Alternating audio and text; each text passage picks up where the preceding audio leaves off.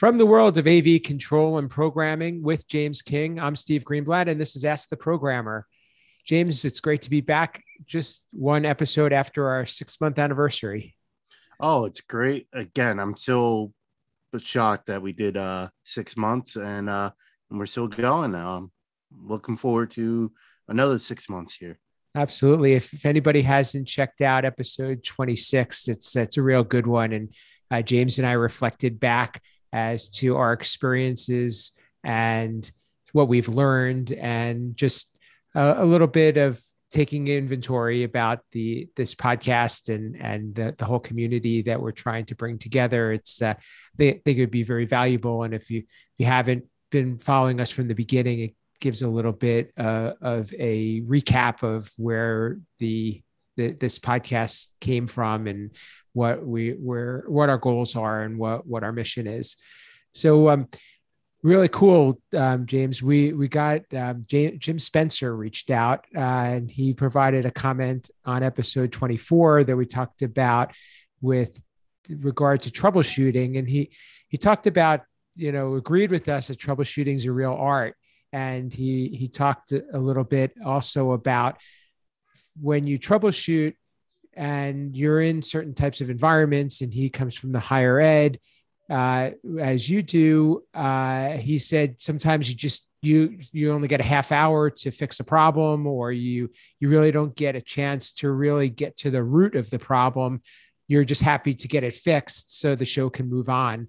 And you know, we were talking a little bit and we thought this would be a good topic for us to elaborate on, you know, kind of ties in with really feeding off of the community. And, and what, one of the things that I know I, I can share about is when you're uh, troubleshooting and when you're, when you identify a problem, did you fix it with a band-aid or did you solve it? So, um, and there, there's a big distinction there because one is that you made the problem go away but the other is is that you figure out figured out where it came from so it doesn't happen again hopefully. Um, do you have any um, examples or or stories or or how, how might um, that tie in with some of your experiences? Oh uh, definitely I definitely have my war stories there. Um trying to think of actually a recent one um I just encountered was a it's a room that's not used much. It's actually only scheduled for one class um this semester. And so they only meet three times this week. So monday wednesday fridays they meet and they're the only class that use the room. And it came across my desk that the computer wouldn't display. But when a tech would go, they were able to get the computer display. So they're like, oh, must have been a fluke in the system. We're good to go. And then they reported again the, their next class, it's not working. So I went down, I looked into it, and in my troubleshooting, I was like, all right, it seems like it's a bad input on the switcher. So I switched it over to a new input updated code to address the input change. I'm like, all right, we should be good. And then two days later, when his next class, a report came back in, same issue. Um, so I had to go down and I really sat down and had to go through all the steps.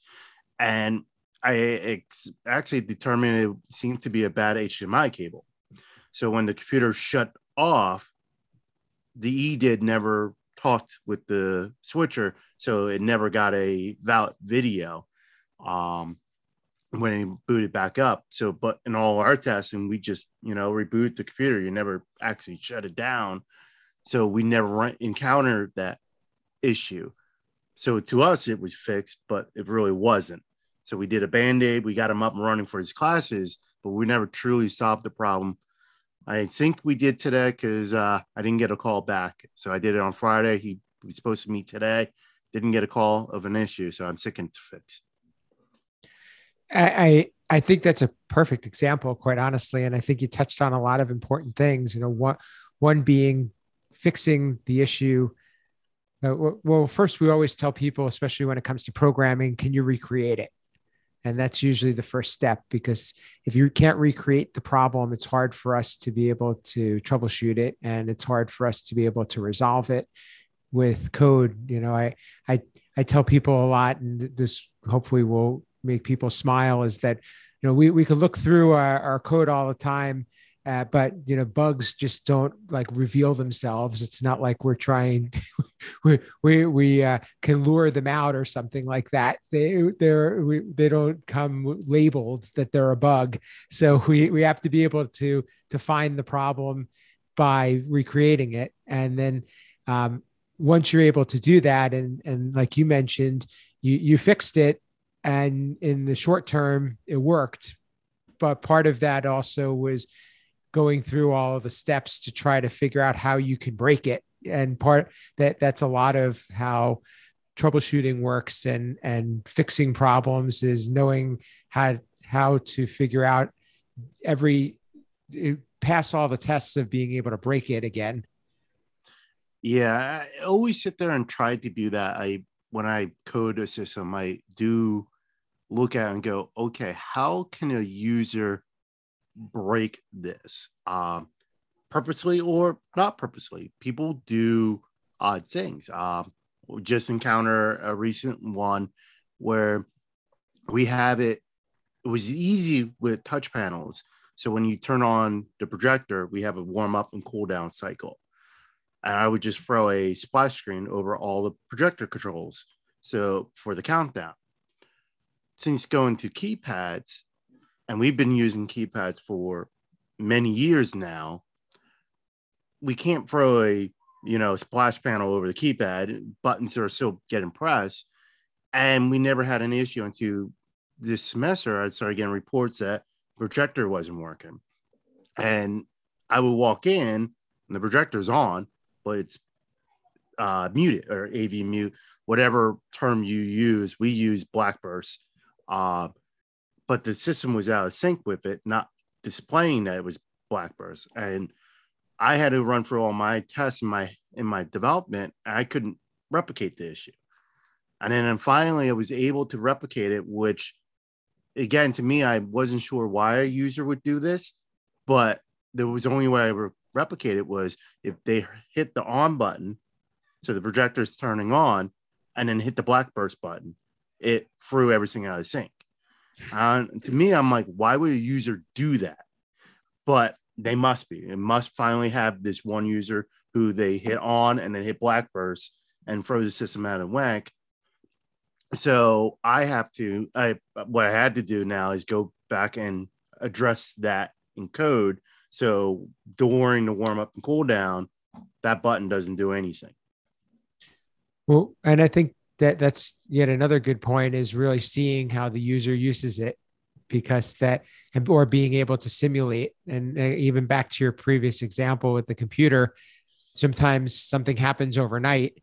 So the first time the system's used is different than the second time it might be used because this is because all the components are already powered up or um, the the uh, it, you're not coming out of that off state per se. Uh, so so it, it it's really really interesting and and it's it's also helpful to observe how people are using uh, the from a programming perspective how what are the steps that they're using and what eh, are they encountering because sometimes when when we test and i think we've talked about this before our our pers- way that we would test the system is is skewed because we're we we understand how the system should work. So i think that naturally you're not going to do it in a very unorthodox way.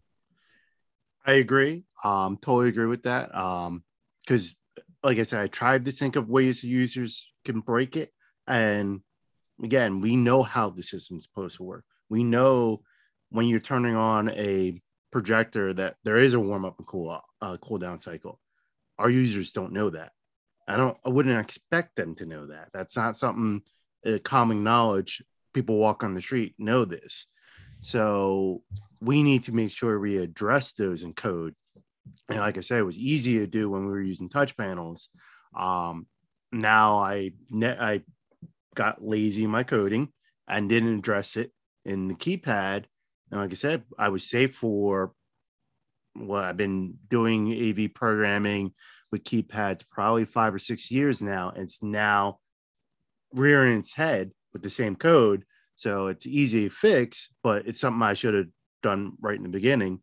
But without knowing how the users use it, then I wasn't taking that situation into account.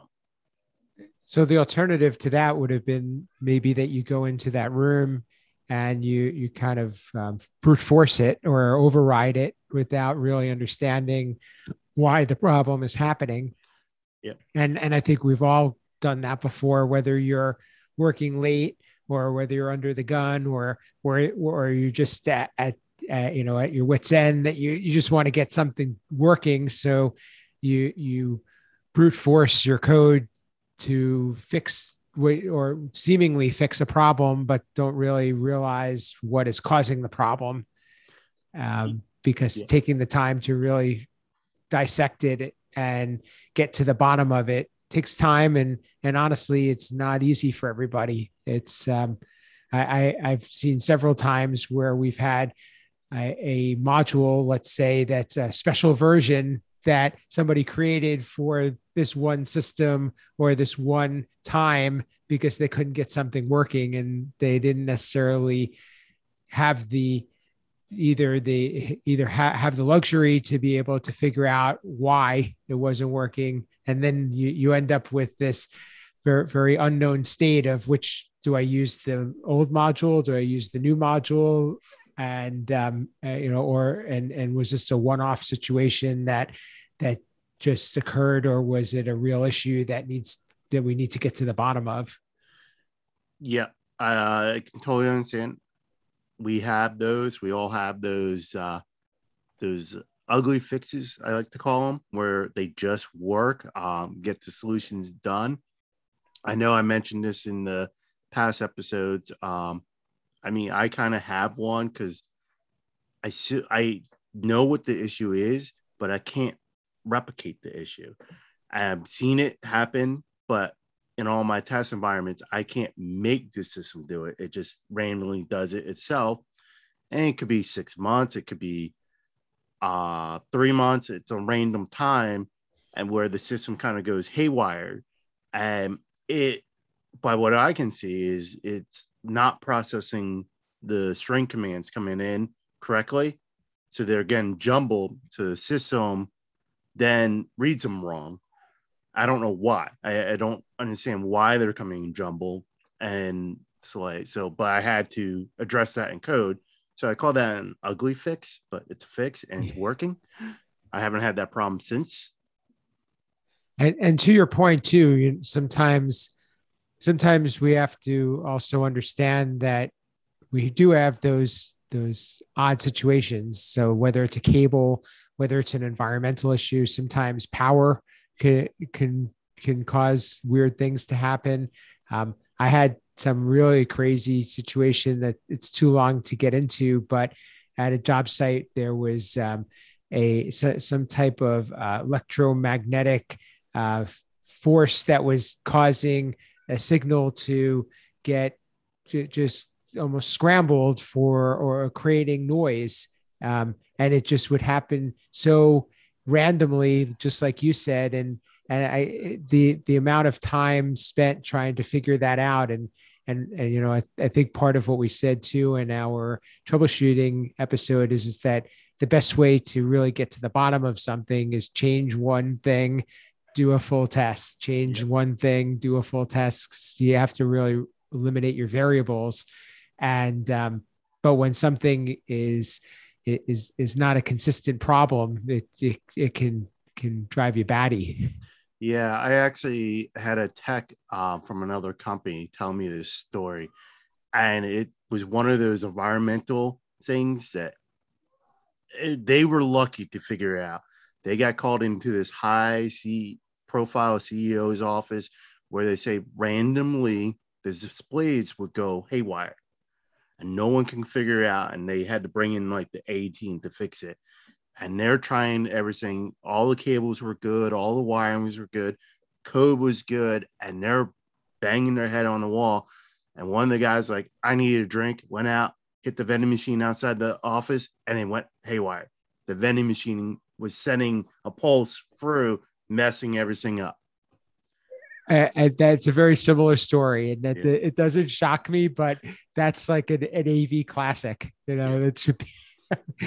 um, I so I guess Jim, if you have more that you want to share with us on this topic, please do. Um, and if anybody else has a good story that they want to share or some tips, because I think that this is a really important thing, um, especially for people who are new with programming, is that we we really have to be careful not to fix situations but solve problems because it's from a programmer's standpoint we want everybody to look good and know that we did our job properly but also it's uh, causes a lot of uh, a, a, lot of concerns and um, uh, unreliability uh, and if, if a client is seeing something that's happening randomly or is um, it doesn't get resolved, they lose confidence in the solution. So uh, you know, I that, that's our, our little tip for the day on Ask the Programmer.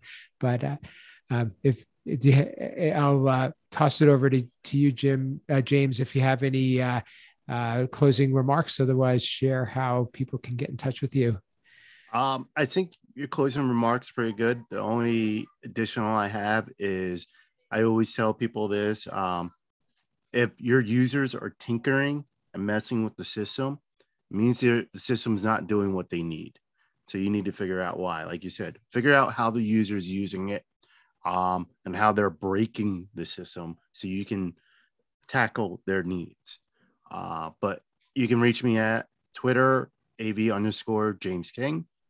I'm on LinkedIn, James King. You can also find me with anything with HETMA or uh, Higher Ed AV uh, Digital Magazine, where I write the IT and AV column.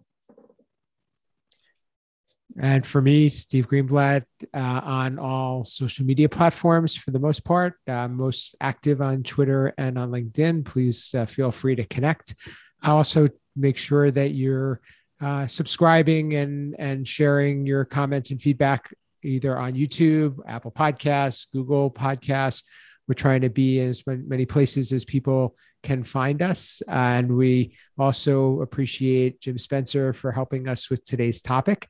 And this is what a good example of what we're looking to do and the ways that we can answer questions for the AV programmer community, as well as continue the conversation. So uh, thank you for that, Jim. And uh, if anybody ha- can, has more to share on this, please let us know and also share uh, additional thoughts that you have for future episodes or future discussions. Uh, with that said, this has been Ask the Programmer.